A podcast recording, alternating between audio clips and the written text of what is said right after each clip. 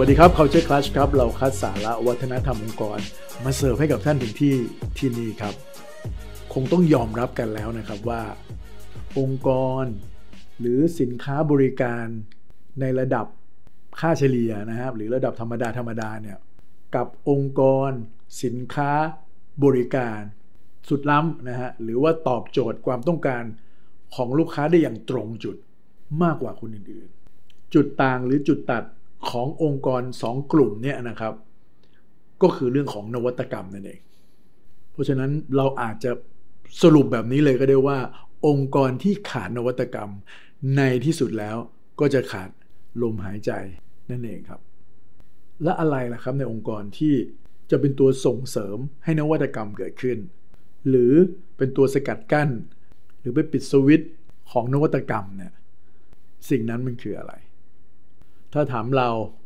ในฐานะที่เราเป็นที่ปรึกษาในเรื่องวัฒนธรรมองค์กรนะครับ เราตอบได้อย่างเต็มปากเลยครับ ก็คือเรื่องของวัฒนธรรมองค์กรขององค์กรนั้นนั่นเอง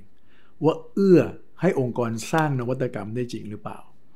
ที่พูดแบบนี้เพราะอะไรครับ เพราะว่านวัตกรรมเนี่ยมันไม่ได้เกิดโดยคนกลุ่มใดกลุ่มหนึ่งอีกต่อไปแล้ว หรือเป็นหน้าที่ของ R&D Business Development แต่เพียงอย่างเดียวนะครับ แต่มันกลายเป็นหน้าที่ของคนในองค์กรทุกๆ คน ที่ต้องมีส่วนร่วมในการที่จะ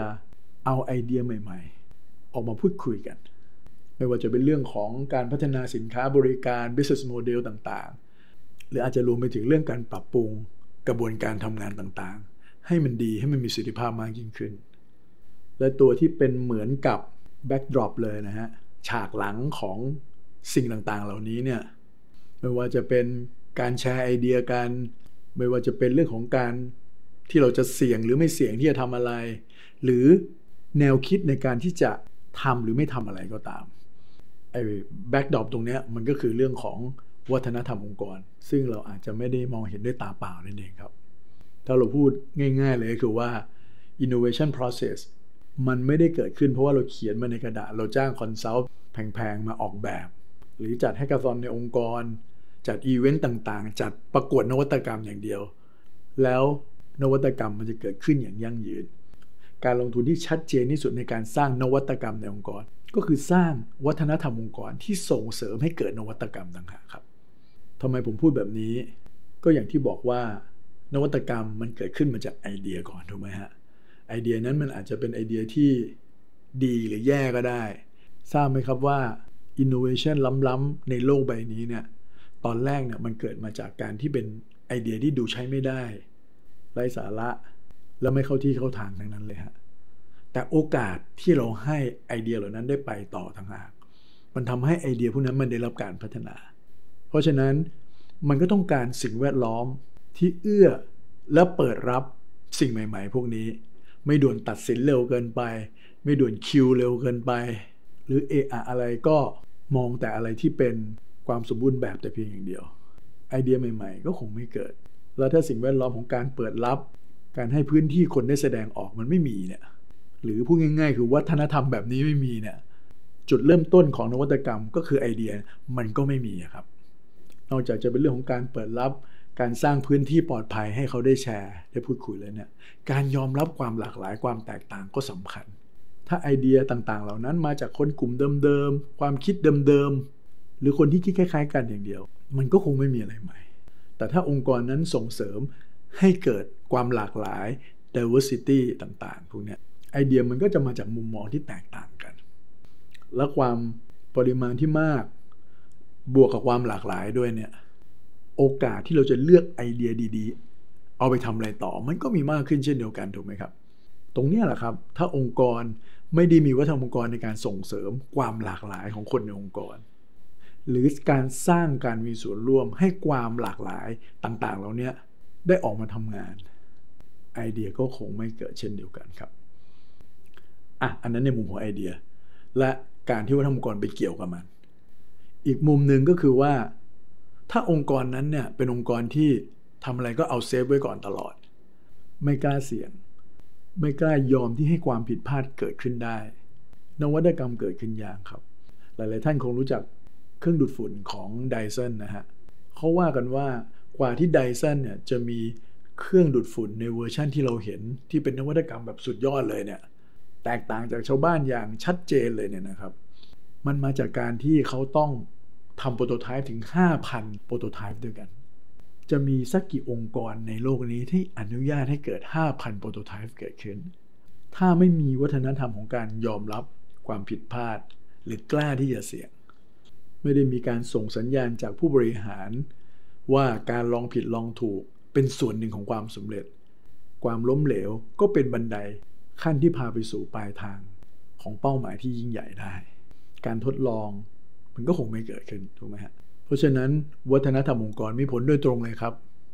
กับนวัตกรรมในองค์กร เราจึงเห็นเป็นเรื่องปกติเลยว่า องค์กรที่มีนวัตกรรมมาก ๆ ก็จะมีวัฒนธรรมองค์กรที่แข็งแรง และวัฒนธรรมองค์กรนั้นสนับสนุนให้เกิดนวัตกรรม ซึ่งนอกจากการที่เราจะต้องออกแบบ core value ขององค์กรต่างๆเนี่ยเพื่อเอื้อต่อสิ่งต่างๆ ที่ผมพูดมาเมื่อสักครู่นี้แล้วเนี่ยนะครับผู้นำเองก็ต้องเอาจริงเอาจังครับ ในการเซตโทนที่เหมาะสม ในการเปิดรับฟังสร้างพื้นที่ปลอดภัย ยอมรับความผิดพลาด อนุญาตให้เกิดการเรียนรู้ผ่านความล้มเหลว แค่นั้นยังไม่พอครับ ผู้นำเองก็ต้องจัดสรรจัดหาเรื่องทรัพยากรต่างๆ ให้คนในองค์กรมีอย่างเหมาะสมด้วย Google เองเนี่ยลงทุนทรัพยากรเวลากับพนักงงานครับ พนักงงาน Google แบ่งเวลา 20%ไปทำไซต์โปรเจกต์ของตัวเองได้ ซึ่งไซต์โปรเจกต์นั้นอาจจะไม่ได้เกี่ยวข้องกับงานประจำที่ตัวเองทำอยู่เลยก็ตาม อันเนี้ยให้ทรัพยากรเวลา บางที่ก็อาจจะจัดเรื่องเทรนนิ่งหรือ provide เครื่องไม้เครื่องมือต่างๆ ให้ หรือสร้างเวทีสร้างโอกาสต่างๆ เพื่อให้เขาสามารถที่จะได้แสดงไอเดียทำโปรโตไทป์ออกมาให้เราดูกัน นอกจากการเซตโทนอย่างเหมาะสม เรื่องของการ provide ตัวทรัพยากรแล้วเนี่ย การสร้าง mindset หรือการเป็นแบบอย่างของ mindset ที่ถูกต้องก็จำเป็นเช่นเดียวกัน growth mindset มาแล้วครับ growth mindset ก็คือ วิธีคิดที่เชื่อว่าความสามารถ หรือแม้กระทั่งพรสวรรค์อะไรต่างๆเนี่ยมันถูกพัฒนาได้ จากการฝึกฝน จากการทำงานหนัก จากการอดทน ไม่ใช่จะต้องเกิดมาจากใครเกิดมาแล้วเก่งแล้วไม่เก่งเลยแต่เพียงอย่างเดียวนั้นถ้าผู้บริหารเชื่อเรื่อง growth mindset ก็จะเชื่อเรื่องการพัฒนา การให้โอกาส การโค้ชแล้วก็ไม่ได้ชมเชยคนแค่ผลลัพธ์ที่ตัวเองคาดหวังอย่างเดียว แต่ชมเชยหรือให้รางวัลไปถึงเรื่องความพยายามต่างๆ ที่คน อยากจะทำให้สิ่งนั้นสำเร็จ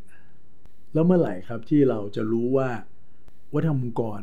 ที่เราสร้างขึ้นมาเนี่ยมันพาเราไปสู่ความเป็นองค์กรนวัตกรรม หรือยกระดับนวัตกรรมในองค์กรแล้ว เราก็ดูจากจำนวนไอเดียที่มันมีมากขึ้น เราก็ดูจากความร่วมมือกันระหว่างหน่วยงานต่างๆนะครับเขาคอลลาบอร์เรกันได้ไหม